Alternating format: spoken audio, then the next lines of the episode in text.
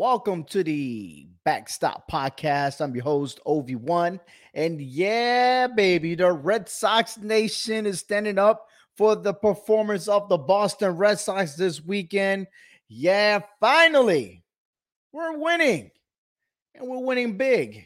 But how long can that last? Because the competition is going to get better and better as the weeks go along, especially for this upcoming series with the Baltimore Orioles. But before we do, Welcome once again to the Backstop Podcast and a re- recap of what happened with the Red Sox and the Milwaukee Brewers. We start with game one with Pivetta winning the game, pitching five and two thirds, giving up three runs, seven strikeouts, and one walk.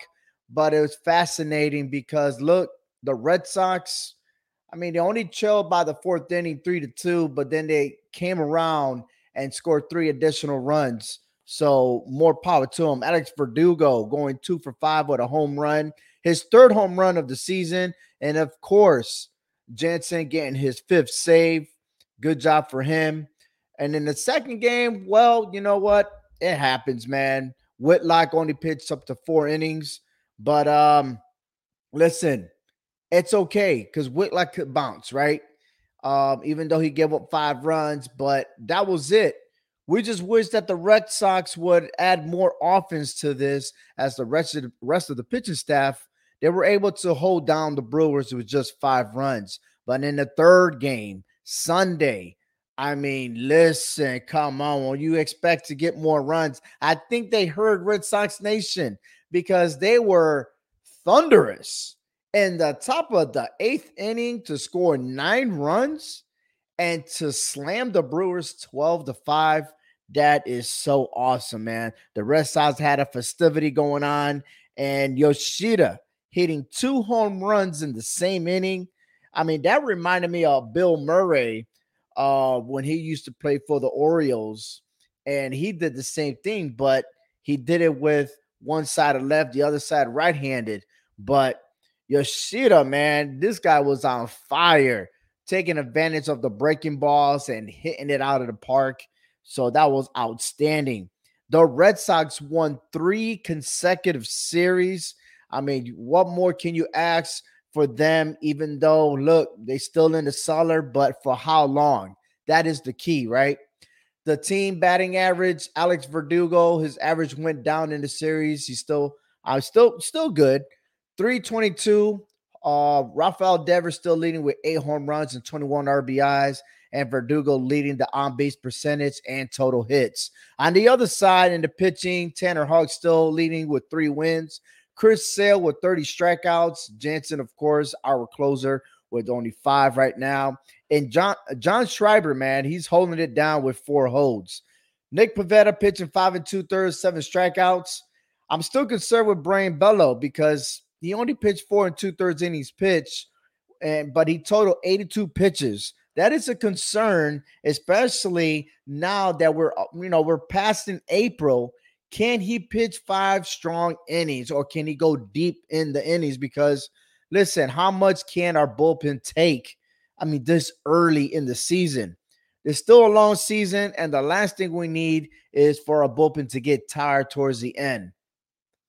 Here's the schedule and the outlook real quick. Uh, this week, again, we finished with the Brewers on Sunday. Three game series versus the Orioles. They start at 6:35 p.m. Eastern Standard Time for today and tomorrow, and then the early game on Wednesday, and then they'll be off on Thursday and get set at Fenway Park against the Cleveland Guardians. As our pitchers for the Orioles will be Sales, Kluber, and Houck. Listen, I expect to at least get two out of three versus the Orioles, but Kluber, man, I'm I don't know about that guy. This guy's been 0 4 and he's been on a slump since he started the season. Sale, can he go deep? I mean, yeah, he won his last game, and Houck is looking fabulous. But we definitely need this series. And the Orioles are hot, man, because look, they jump into second place. They're 14 and 7, four and a half games behind the Rays. The Rays are still uh, sharp. They're undefeated at home. But the Red Sox are showing some promises, and I'm yet still can't get the vibe as to how Alex Cora is doing it. I don't get it, but uh, it's working. So you got to give them credit, man. You got to give credit where credit is due, right?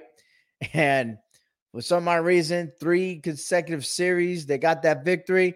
Let's hope that they continue on against the Orioles. I mean, then again, they are hot and they finished strong last season towards the end. Can the Red Sox take advantage right now and leading into the last week of April? We got plenty of baseball still. I'm at this point where I'm not really worried just yet, but man, I still don't like being in last place. I really don't. And I can't stand trying to argue with the Yankee fans, the Orioles. I mean, yeah, yeah, there are very few Orioles around here in the state of Connecticut, but there are a lot of Yankee and Red Sox fans. And, you know, you can't talk much if your team is down in the basement, right? Hopefully they get it right and there will be a lot of positivity out of this. So, but other than that, I'm ready for some more baseball. Three game series against the Oriole. Let's go, Sox, man. Let's go for the sweep, shall we? We got this.